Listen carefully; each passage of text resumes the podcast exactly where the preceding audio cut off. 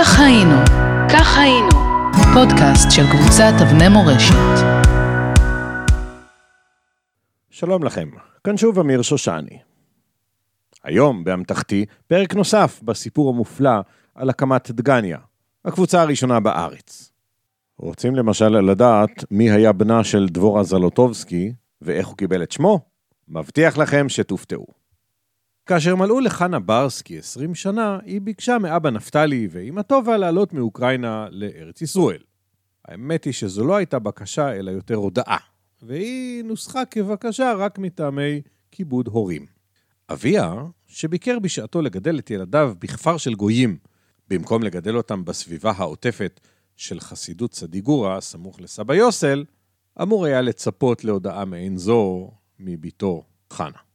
לפיכך הוא התווכח איתה מעט, כדי שלא תחוש חלילה שהם מוותרים עליה כל כך מהר, אך לאחר משא ומתן קצר וממצה, הגיעו הצדדים להסכמה שהשביעה את רצון כולם.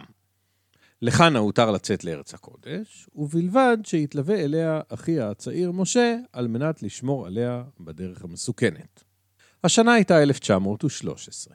על האונייה פגשו השניים צעירה אחת, שרה מלקין היה שמה.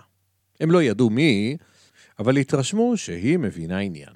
אגב, אם השם שרה מלקין זר לכם, חפשו באינטרנט. אני מבטיח לכם הנאה צרופה. שרה מלקין הקשיבה להם בעניין, צמצמה את גביניה בריכוז, ולבסוף פסקה, דגניה היא המקום בשבילכם. כך התוותה שרה מלקין לאחים ברסקי את הדרך אל אם הקבוצות שהיא עצמה עזבה כיוון שהיא לא רצתה לעסוק רק בכביסה בישול תפירה. משה ואחותו חנה שמו את פעמיהם לקבוצת דגניה, כפי שאמרה להם שרה מלקין, ואיך שהם הגיעו לשם, צדה עינו של משה התמים דמות יפהפייה. דבורה זלוטובסקי היה שמה, והוא התאהב בה לאלתר. אהבתו הייתה כמובן חסרת סיכוי, הן מכיוון שדבורה בת ה-23 הייתה מבוגרת ממנו בחמש שנים, אבל יותר מכך, מכיוון שמישהו אחר כבר שם עליה עין, ונקט, כך סיפרו לימים חלק מהחברים, תכסיס ערמומי במיוחד שנועד להרחיק אותה מעיניהם החומדות של הגברים האחרים. הוא דאג שהיא תסולק מהקבוצה.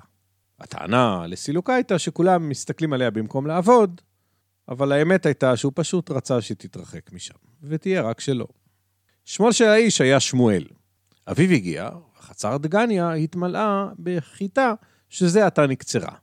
היבול היה מכובד, אך חברי הקבוצה ידעו שסביבתם ערה גם היא לתוצאות העסקיות המוצלחות שלהם.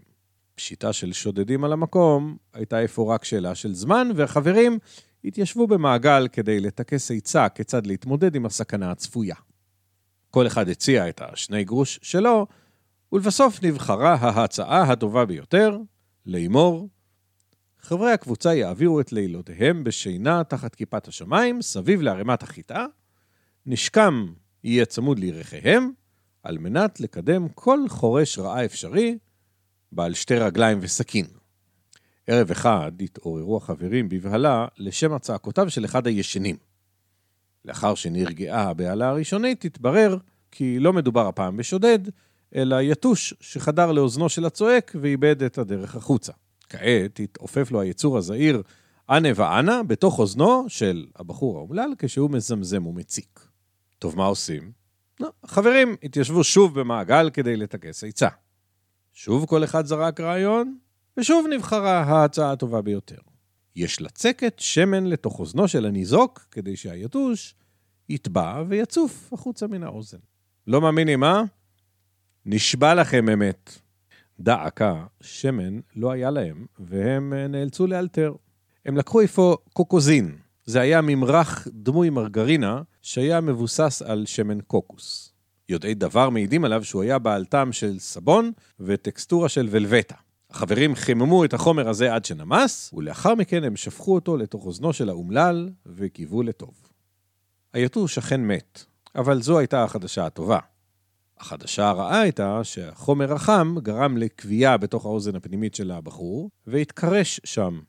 כעת, במקום יתוש מזמזם בתוך האוזן, התפתחה שם דלקת חריפה. טוב, מה עכשיו? נכון. שוב התכנסו כולם, ושוב זרק כל אחד עצה משלו. ושוב נבחרה ההצעה הטובה ביותר. לבסוף, הוא עלה פצוע על רכבת שנסעה לביירות. רופא אוזן מומחה ניתח אותו בהצלחה, ואוזנו ניצלה. עם סיום הניתוח המליץ הרופא לחולה להתאשפז ליום-יומיים לצורך החלמה, אבל בדגניה, נעבך, לא היה כסף, והחולה עלה על הרכבת בחזרה הביתה. עד שהגיע החולה לדגניה, כבר החלה האוזן לדמם, והדאגה געתה. חומר מתאים לעצירת הדימום לא היה להם, ובית המרקחת הקרוב היה רק במלחמיה. לימים תשנה את שמה למנחמיה, על שם אביו של הרברט סמואל. טוב, מי ילך להביא את זה? היום שבת. אני ארכב לשם, נשמע לפתע קול מתוך החבורה, וכולם הביטו עליו בתודה. זה היה משה ברסקי הצעיר, שהיה ראשון להתנדב ואחרון להתלונן. הוא רתם את הפרידה, נטל כסף לרכישת התרופה, ורכב דרומה לאורך הירדן. החברים מצידם המתינו בציפייה דרוכה. למתעניינים בתאריכים, זה היה ביום שבת, 22 בנובמבר 1913. הערב ירד, ובחוץ נשמעו נקישות של פרסה. השומר פתח את השער, ולחצר נכנסה הפרידה ללא משה.